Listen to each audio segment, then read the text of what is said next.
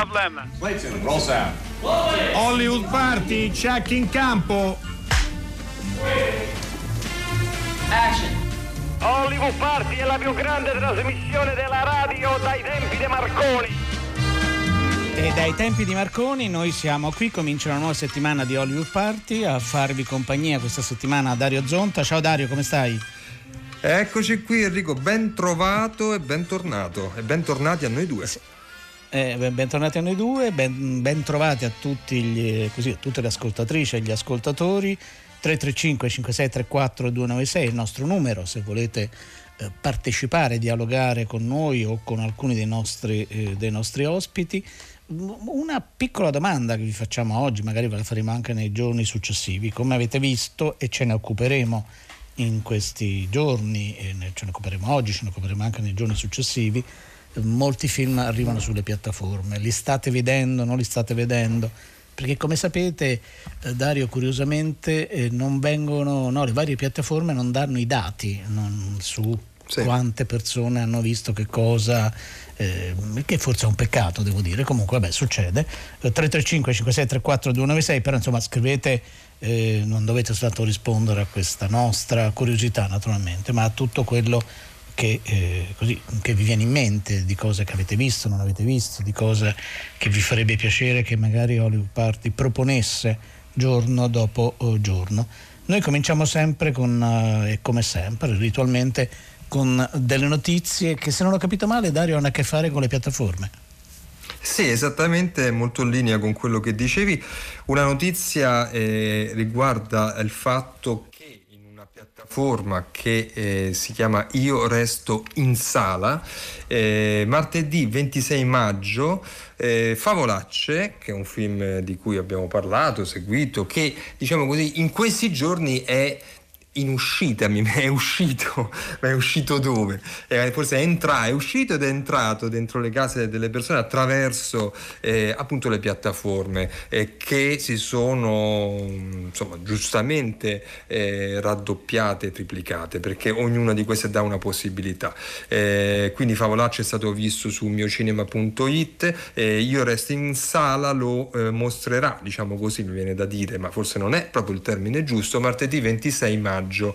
Eh, lo farà con una presentazione importante perché ospiti speciali ovviamente i fratelli di Innocenzo e Paolo Mereghetti che eh, introdurrà. Eh, un'altra notizia ha a che fare con mh, mm, sempre con nuovo, questa nuova forma di distribuzione del cinema dal 28 maggio all'11 giugno eh, tre settimane, tre appuntamenti con tre film d'artista selezionati da Lo Schermo dell'Arte, quindi una selezione diciamo d'autore per certi versi, cioè di chi da anni si occupa eh, di questo tipo eh, di film e che ha dovuto modificare, cambiare insomma il palinsesto, il programma, eh, l'organizzazione. Station to Station, Where is Rocky? 2, eh, Looking for eh, un Kultum di Shirin Neshat e quest'ultimo di Shirin Neshat sono tre dei titoli che propone questa piattaforma eh, che quindi eh, dà l'opportunità anche di mostrare film e questo Enrico forse anche la novità, no? non soltanto i film che, di cui tra l'altro parleremo oggi di uno dei più attesi eh, che sarebbero andati in sala ma anche di una cinematografia più sperimentale, più piccola, più elaborata che trova qualche spazio in più. No, questo è un dato importante proprio perché le piattaforme hanno tanti schermi virtuali, ideali e quindi riescono a diventare visibili anche film che probabilmente in sala non, non arriverebbero, ahimè, mai. Eh, ora ci spostiamo, questo è il presente e, e forse il futuro immediato del, del, cinema.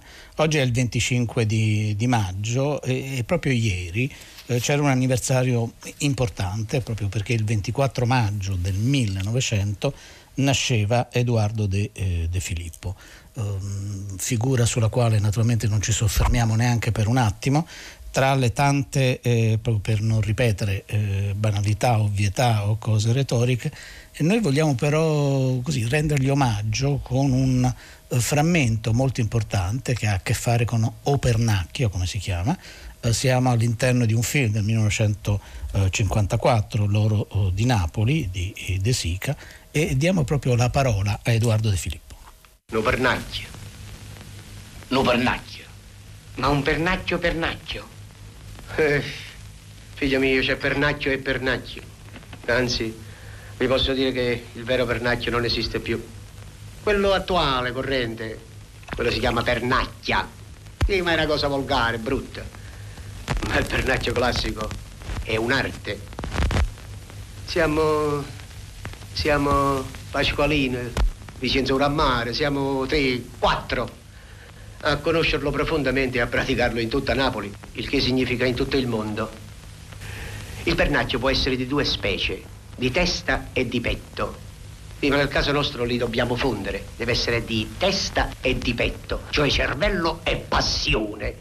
Insomma, pernacchio che facciamo a questo signore deve significare tu sia schifezzera, schifezzera, schifezzera, schifezzell'uomana. Mi spiego? Ah, va bene. Va bene, bravo, bravo. Come si chiama tutta la sfilza di nome che c'hai tu? Eh, Duca. Duca. Aspetta, Maria. Santa Maria degli Angeli. No. No. Duca. mm, Sant'Agata dei Fornari. Aspetta, aspetta. Alfonso Maria di Sant'Agata dei Fornari. Eh, eh, no, no, diteli insieme, all'unisono, con lo, se- lo stesso tono. Eh. Tutti insieme. Sì. Duca Alfonso Maria di Sant'Agata dei Fornari. Madonna mia.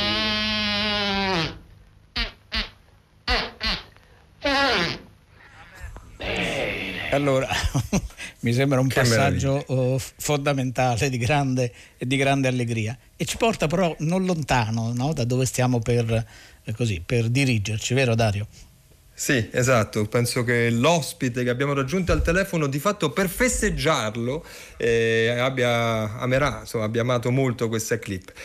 Il documentarista, filmmaker, organizzatore culturale neo premiato ai Davide Donatello nel miglior documentario, lo dico Enrico con questa enfasi proprio di Certo, come se glielo stessimo dando noi in questo momento, Agostino Ferrente per selfie. Buonasera Agostino. Buonasera Dario, buonasera Enrico, buonasera Ciao. a tutti.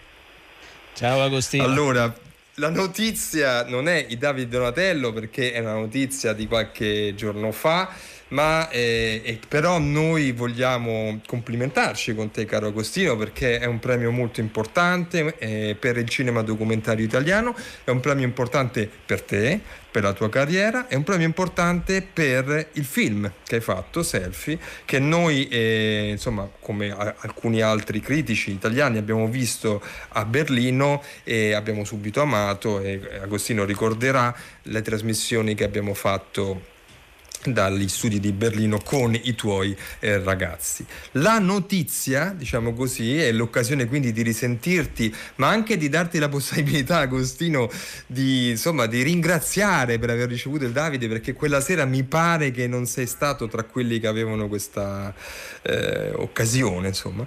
Eh, è che ieri sera Selfie è stato visto in televisione su Rai 1 alle 23.30 all'interno di uno speciale del TG1 con lancio eh, nel TG della sera.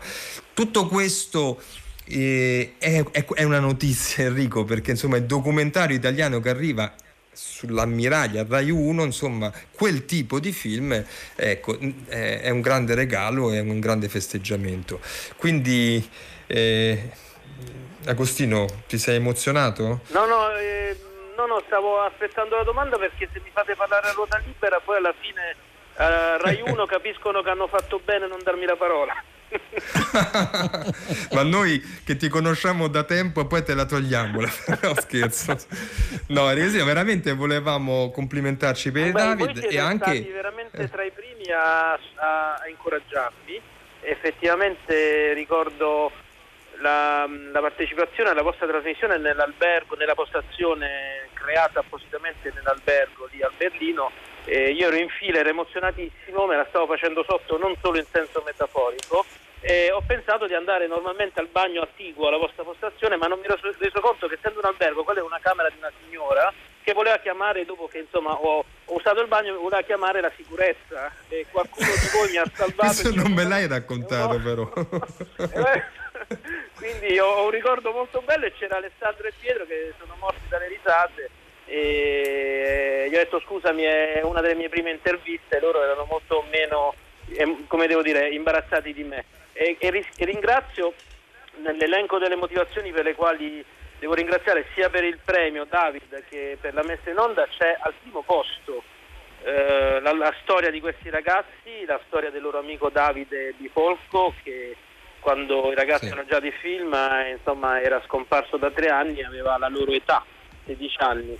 Eh, quindi il, il, premio è andato a loro, è andato al loro rione, è andato al quartiere, è andato a tutti i Davide Bifolco del mondo e tutti i rioni, il rione traiano del mondo. Mio, nel mio piccolo ho provato a raccontare, a far raccontare col, col dispositivo del selfie la vita di questi ragazzi anche per far capire al mondo come sarebbe stata la vita di Davide se non gliel'avessero sottratta così in giovane età perché purtroppo in questi rioni, in questi quartieri popolari quasi sempre quello che viene fuori cioè, vengono accostati dalla stampa gli aspetti più bui, più, più problematici e quasi mai si racconta l'umanità perché non fa odio eh, l'avevamo raccontato, lo ripetiamo, tra l'altro vi segnaliamo che eh, sul nostro sito eh, potete scaricare il podcast proprio di quell'intervista, di quella puntata, eh, che eh, il selfie si riferisce anche alla possibilità e che i ragazzi hanno avuto di raccontarsi attraverso lo strumento eh, del telefonino, ma non abbandonati a loro stessi,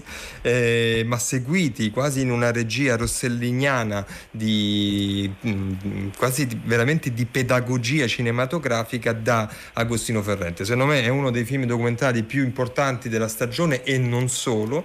E, Agostino, nel salutarti, anche dirci qualcosa però sull'emozione di vedere un tuo film. Eh, su Rai 1, insomma, ti ricordi le battaglie per far passare i documentari italiani in televisione, no? Sì, è passato io, un po' di tempo. Ho vissuto delle eccezioni che purtroppo confermano la regola perché già con i lavori precedenti, con intervista a mia madre e figli di Mario che avevamo fatto in collegia con Giovanni Di Perno, riuscimmo ad andare addirittura in prima serata eh, nel 2000. Mi ricordo su Rai 3 c'era in controprogrammazione il grandissimo Carlo Verdone e Mike Buongiorno su uno dei canali Filmbest e riuscimmo a totalizzare tipo che ne so 2 milioni di, di spettatori con uno share altissimo poi sono tutte parolacce che all'epoca io non frequentavo tipo 8-9% e, e, e, da lì si disse vedi però se lo fai vedere cioè, il pubblico non, una, non, può desiderare una cosa che non conosce perché all'epoca associavano la parola documentario come fosse una parolaccia al documentario solamente naturalistico quello di Piero Angelo eccetera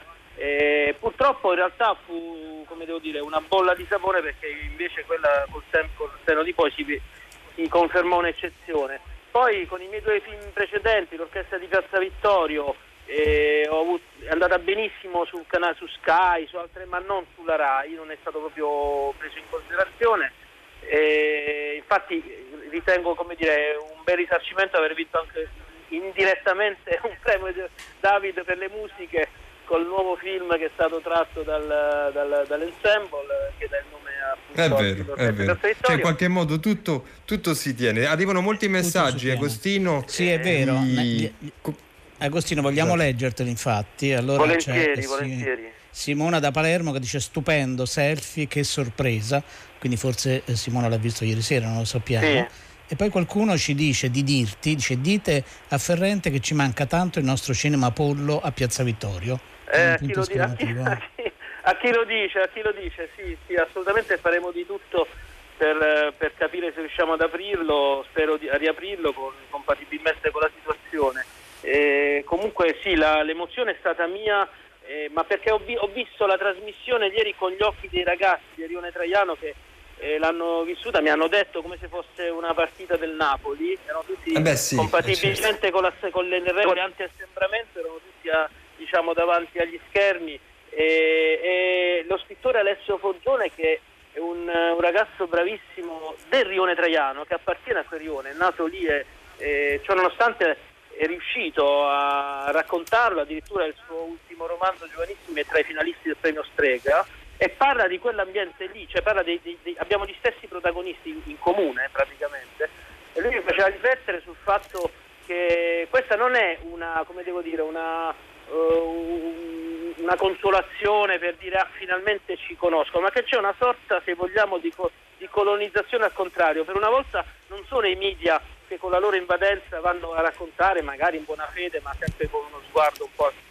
col complesso di superiorità, con uno sguardo un po' così eh, da, da, da, da, reportage antropologico, come quando si va nei, nei villaggi dei primitivi a raccontare questi quartieri pittoreschi, no? Al contrario, il quartiere che invade i salotti delle persone che all'improvviso si ritrovano a vedere una realtà che forse non, alcuni non sanno neanche che esiste. Ecco, e que, Beh, questo una, insomma è, è, bella, per, bella, per, un documentarista, sì. per il tuo percorso, per questi ragazzi è un grandissimo risarcimento. Allora, Agostino, noi ti salutiamo e ti, ti, ringraziamo, siamo veramente felici per te. Mi per il cinema documentario. una postilla all'introduzione che ho ascoltato uh, del, della vostra trasmissione in merito alle piattaforme in molti sì. stanno scrivendo chiedendo come mai il film non è, come spesso succede, di default eh, visibile su Rai Play.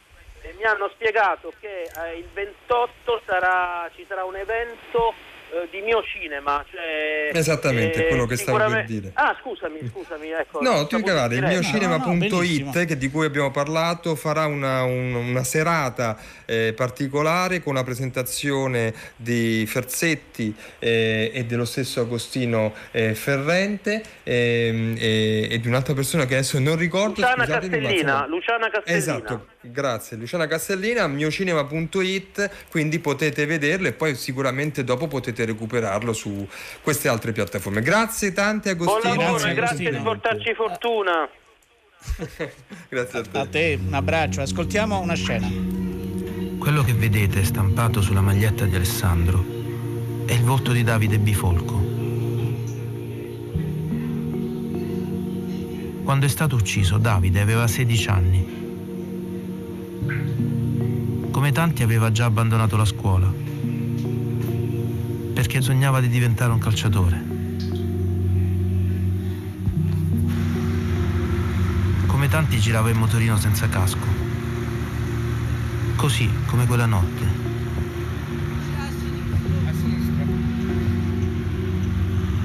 Erano in tre su quel motorino. Lui stava in mezzo tra due amici più grandi. Scappavano spaventati dalle conseguenze delle loro infrazioni non immaginavano che li stavano inseguendo per un altro motivo, perché Davide era stato scambiato per un latitante. Nei processi in tribunale, il carabiniere ha sostenuto che il colpo gli era partito per sbaglio. Nei processi mediatici sembrava che quel ragazzino di 16 anni fosse il colpevole e non la vittima. Eppure Davide non aveva mai avuto alcun problema con la giustizia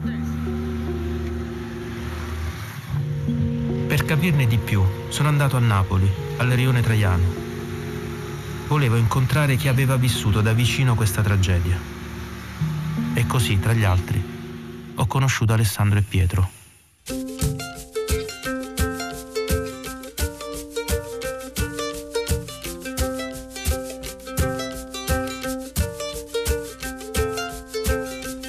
I got troubles, love, but not today. Cause they're gonna wash away.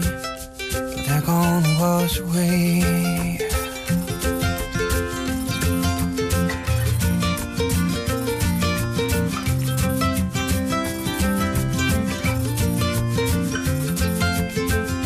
And I sins, love, but not today. Cause they're gonna wash away. They're gonna wash away.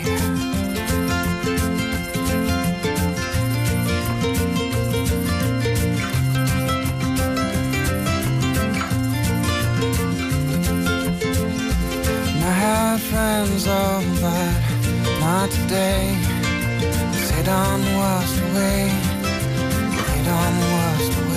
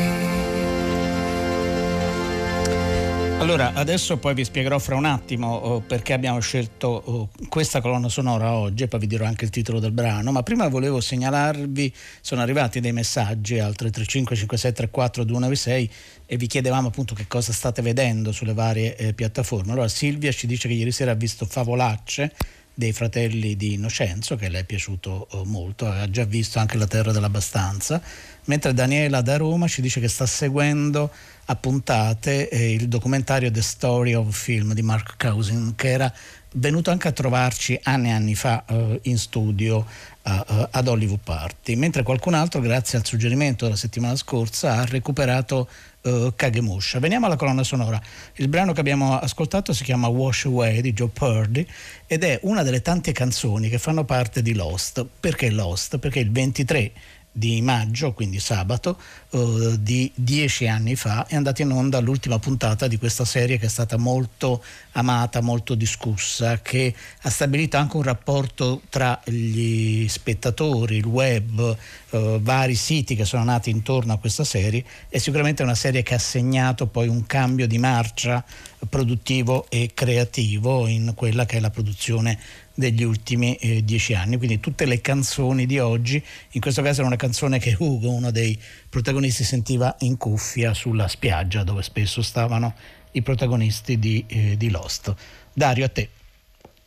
Allora Enrico, vorrei presentare l'ospite che abbiamo raggiunto al telefono così.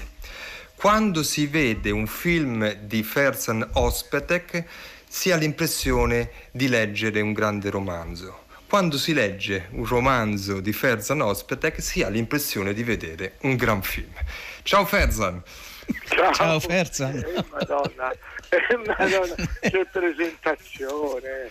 Però è un po' così, è un po' così, cioè non no, volevo... Quest'ultimo, quest'ultimo romanzo lo dicono tutti, anzi la Mondadori, quando l'hanno letto la prima versione, diciamo quello che non si può far leggere in giro, solo una mia amica l'ha letto, hanno detto sì. ma tu ci stai imbrogliando, hai scritto un, praticamente un film.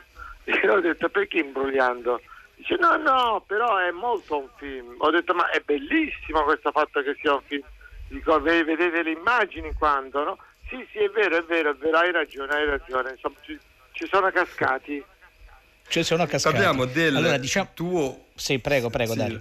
No, no, volevo solo dire il titolo del, del, romanzo di cui stiamo parlando, che è Come un respiro, che è uscito in libreria dal 12 eh, maggio, quindi da pochi giorni fa, e non è la, pro, la prima prova, come gli ascoltatori sanno, letteraria eh, di Ferzan Ospite, bensì la terza. Eh, ho l'impressione che qui tu sia andato, ma forse ce lo potrai dire meglio tu, sia andato ancora più in profondità. Insomma, in verità il tuo lavoro anche cinematografico è un grande lavoro di scavo eh, dentro anche la tua biografia, le tue storie, giustamente, le tue ossessioni, i tuoi fantasmi, le tue figure, i tuoi personaggi c'è un gran passaggio tra la letteratura e il cinema e ovviamente il cinema è, è il tuo linguaggio, no? insomma è la tua arte, certo, però ogni certo. tanto fai, eh, fai così, mm, insomma ti piace andare, forse trovi che una storia venga, possa essere raccontata meglio come questa attraverso un romanzo, che tra l'altro guarda, è anche in parte un romanzo epistolare.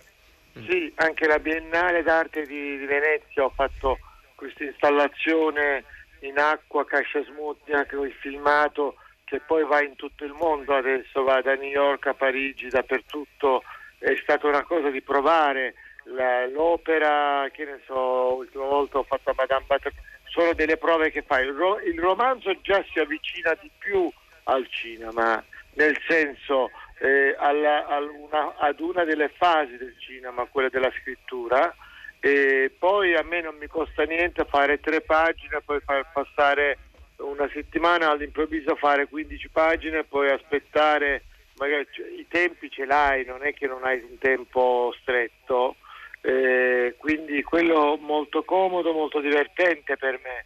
Eh, per, finché non arrivano eh, l'editor che è la Nicoletta Lazzari che è bravissima insieme Adelaide che è quella che mh, mi corregge che ne so delle battute mi dice forse è opportuno mettere così forse questo meglio sarebbe in questo modo così. Finché non arrivano loro è per me un divertimento così. Poi dopo ci sono un po' di piccole Diventa- discussioni poi alla fine insomma non, non- non lo trovo ecco non lo vedo come un lavoro lo trovo come una, una cosa di diver- divertimento. Io ho fatto questo romanzo pensando eh, un pomeriggio da te eh, che prendo il tè, mi leggo un romanzo eh, che voglio sapere cosa succede eh, capitolo dopo capitolo, voglio sapere, voglio sapere, voglio sapere. Questa cosa però è avvenuta benissimo sul fatto che tutte le persone che hanno letto il romanzo mi dicono sai non sono riuscita a smettere perché volevo sapere volevo sapere. Questo, questo mi piace, questo fatto mi piace. No, no. Poi, Eh, poi forza dopo non eh, sono uno prego. scrittore che pretende, ah ecco io sono... eh, no, non ho questa cosa, insomma, non- le pretese non ce l'ho. Questo romanzo ha una strana cosa forte nel senso che è andato subito in alto nelle, nelle classifiche e subito tutti ne parlano in un modo forte. Queste però sono i casi della vita, credo anche, boh, non lo so, non me lo spiego. Senti, però appunto diamo un po' di elementi ai nostri eh, ai nostri eh, ascoltatori, come eh, un respiro eh, capisco no, che scatta, eh, appunto anch'io l'ho letto in un pomeriggio, eh, proprio perché uno vuole sapere cosa accade. Comincia con una lettera, una sorella scrive a un'altra sorella, eh, poi dico soltanto veramente le primissime pagine, per questa signora compare a Roma dopo tantissimi anni, dopo 50 anni se non ricordo male.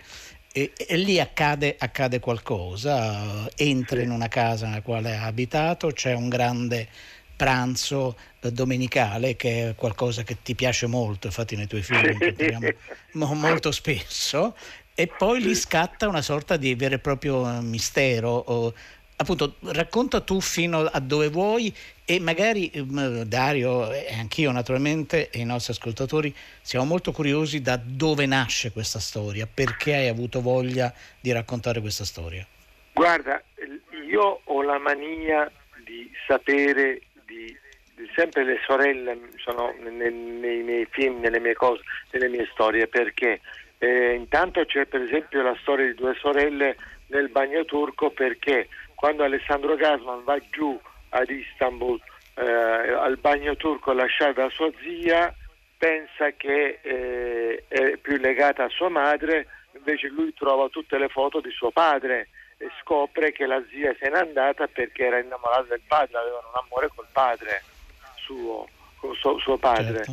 E quindi eh, questa era una cosa, un mistero di due sorelle.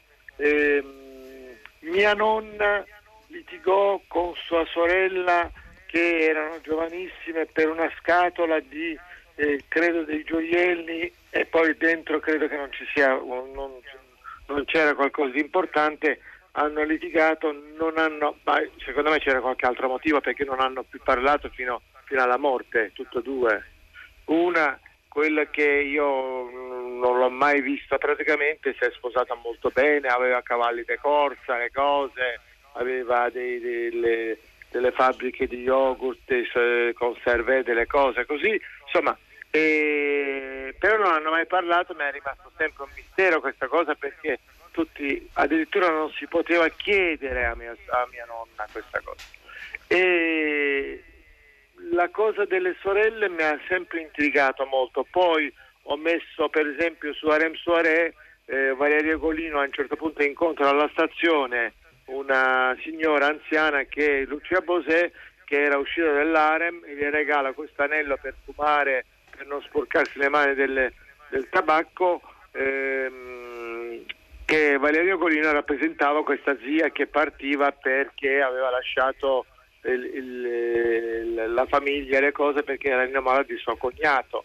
Insomma questa questa è la mia mania in questo trova il suo, il suo più una delle sue più, più atroci soluzioni finali insomma non è una bella bella cosa forse alla fine, ma anche una bellissima storia d'amore anche tra due sorelle, nel senso eh, di, di- di amore, di, co- di- di- affetto enorme, no?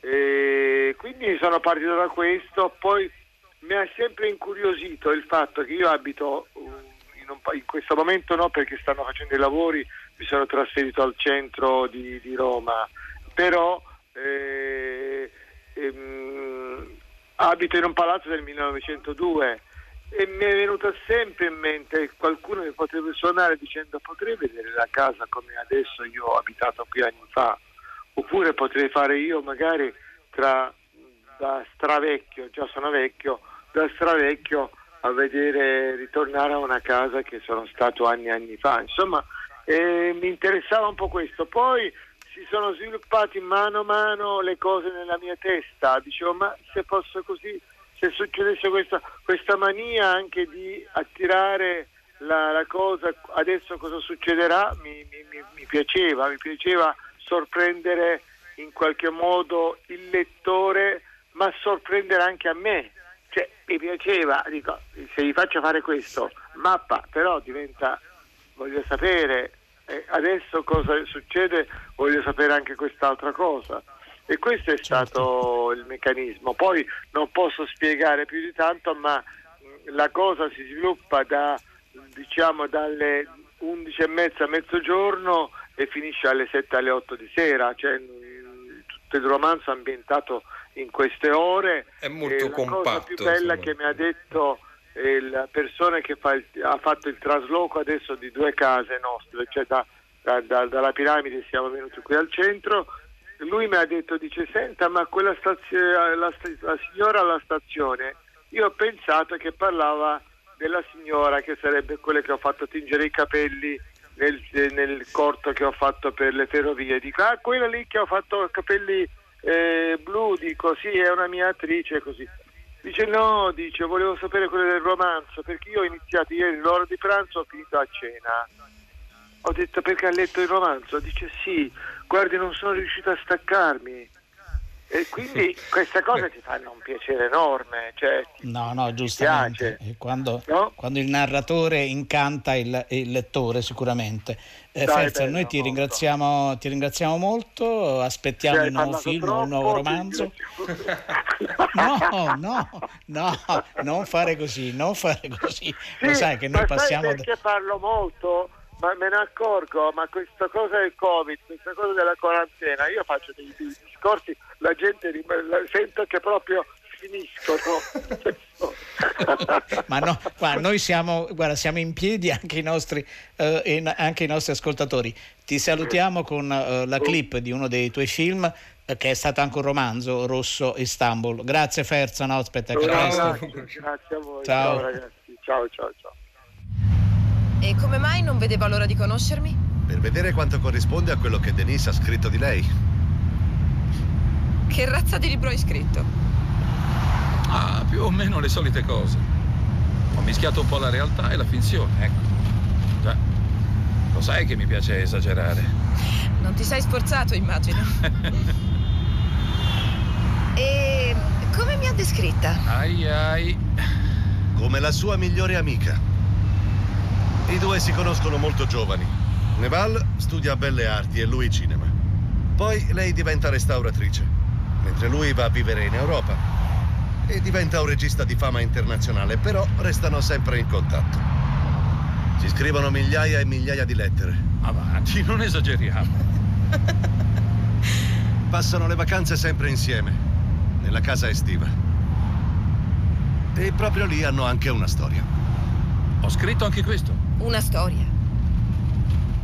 Sei sicuro che l'abbiamo avuta? Ne va, avanti. Ormai l'ho scritto, dai. D'accordo, di una notte sola. Ma. Ma per me valeva una vita. Nobody can tell you there's only one song worth singing. They may try and sell you,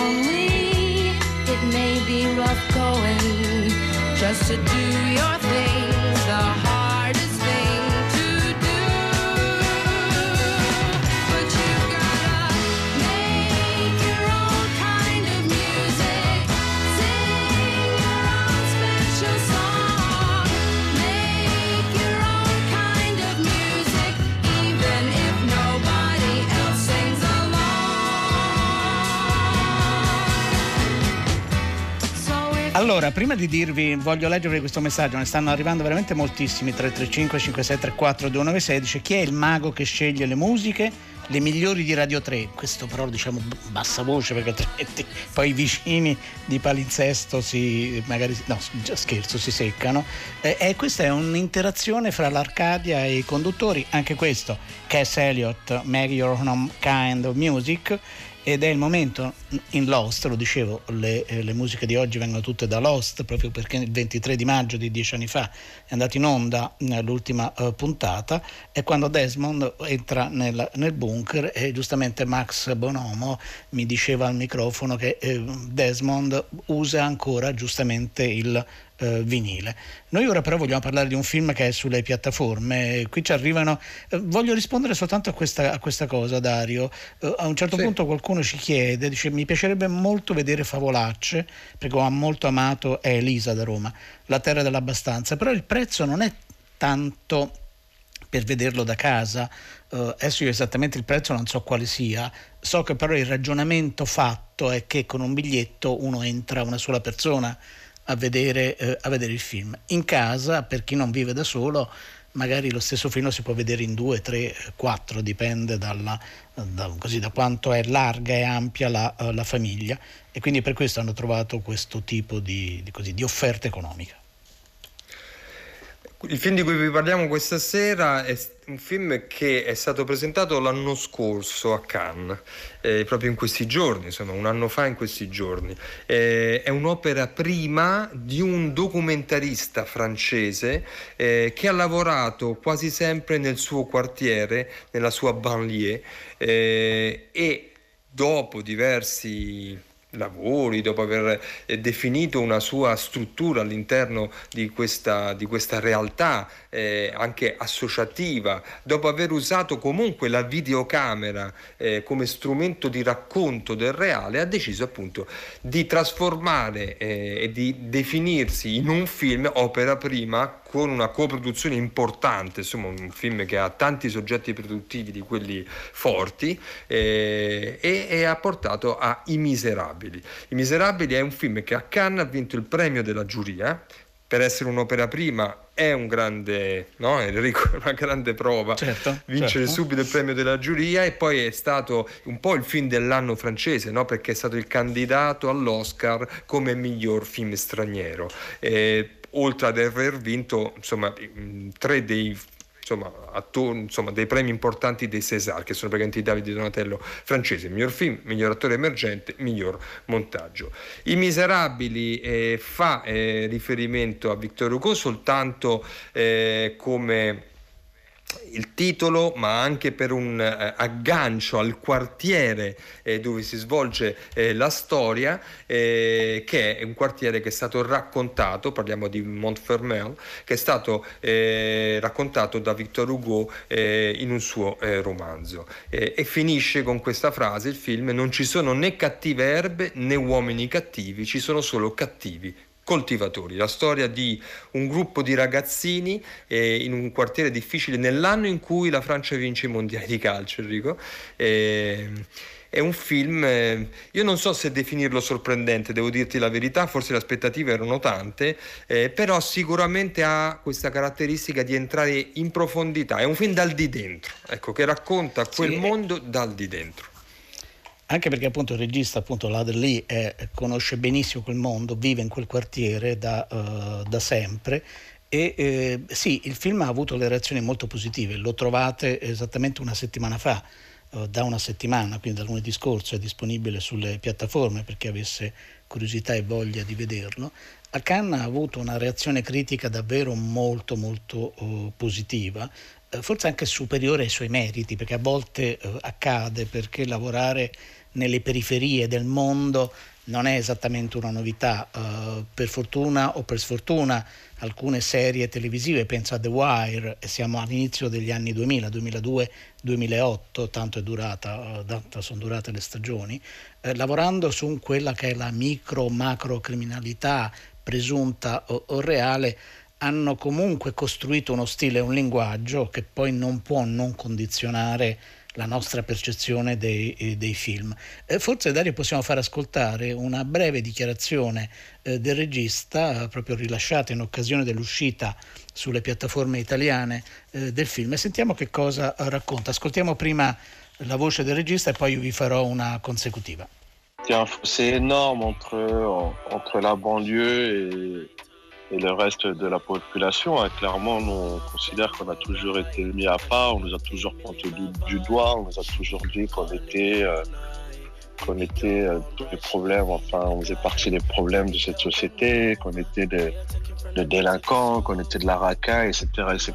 Et ça, ça a duré longtemps c'était à cause de nous qu'il y avait des violences, on était responsable de tous les maux. Le film Les Misérables a pu euh, montrer aussi qu'est-ce que c'était la banlieue, parce qu'il ne faut pas oublier que les trois quarts des gens ne connaissent pas la banlieue de l'intérieur, les trois quarts des gens connaissent la banlieue à travers les médias, et on sait tous que les médias n'ont pas toujours été de notre côté. Donc je pense que ce film a fait quand même du bien à une grosse partie de la population française parce qu'ils ont vu ce que c'était la cité, ils ont vu de l'intérieur, ils ont vu que voilà, c'était pas que des délinquants et qu'il y avait des gens qui vivaient dans des difficultés et qui demandaient juste à vivre comme tout le monde et qui demandaient juste à, ce qu'il y ait une, justice sociale pour tout le monde. Quoi. Allora, questo appunto era il regista dei Miserabili e che cosa ha detto? Uh, certo, il contrasto tra la banlieue e il resto della, popolaz- della popolazione è enorme siamo sempre stati messi da parte, ci hanno sempre puntato il dito contro, ci hanno sempre detto che eravamo noi il problema, che eravamo feccia, delinquenti, eccetera, eccetera. È andata avanti così a lungo. Eh, dicevano che eravamo noi la causa della violenza, quasi la causa di ogni male.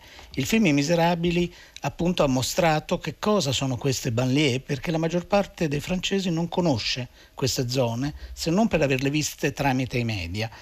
Eh, che non sono sempre stati dalla nostra parte. Eh, credo che il film sia stato utile per buona parte della popolazione francese perché hanno visto che cos'è realmente la banlieue dall'interno e che non ci sono solo delinquenti, ma anche persone normali che chiedono solo di vivere come tutti e che eh, si aspettano una giustizia sociale per tutti. Alaikum salam. Alaikum salam. Tutto a posto? E tu? Non ci giro intorno. Che cosa vuoi? Dimmi che vuoi, ti devo aiutare in qualcosa? Che poi questa non è neanche una storia che mi riguarda. Da quel video a Chris e ognuno ritorna a farsi i cazzi suoi. Anche per te è così. Vuoi garantire i tuoi affari, giusto? Ma certo, che credi? Tu fai il lavaggio del cervello ai ragazzini. Chissà che casini possono fare. Credi che sia buono per i miei affari? Allora che vuoi?